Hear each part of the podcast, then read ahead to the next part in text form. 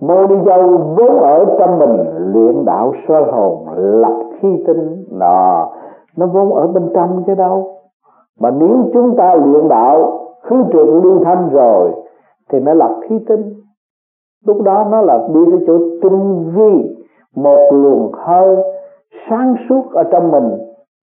Cũng như Đức Thích Ca trước kia tu, cũng có một cái thiên xích một đường thẳng ngay trung thiên bộ đạo rút thẳng lên trên không trục mà khi ngài muốn chuyển độ một người nào cũng chỉ phóng cái luồng điện đó để rút cái phần thanh điển của hành giả, mà đưa hành giả tới cái chỗ ngộ.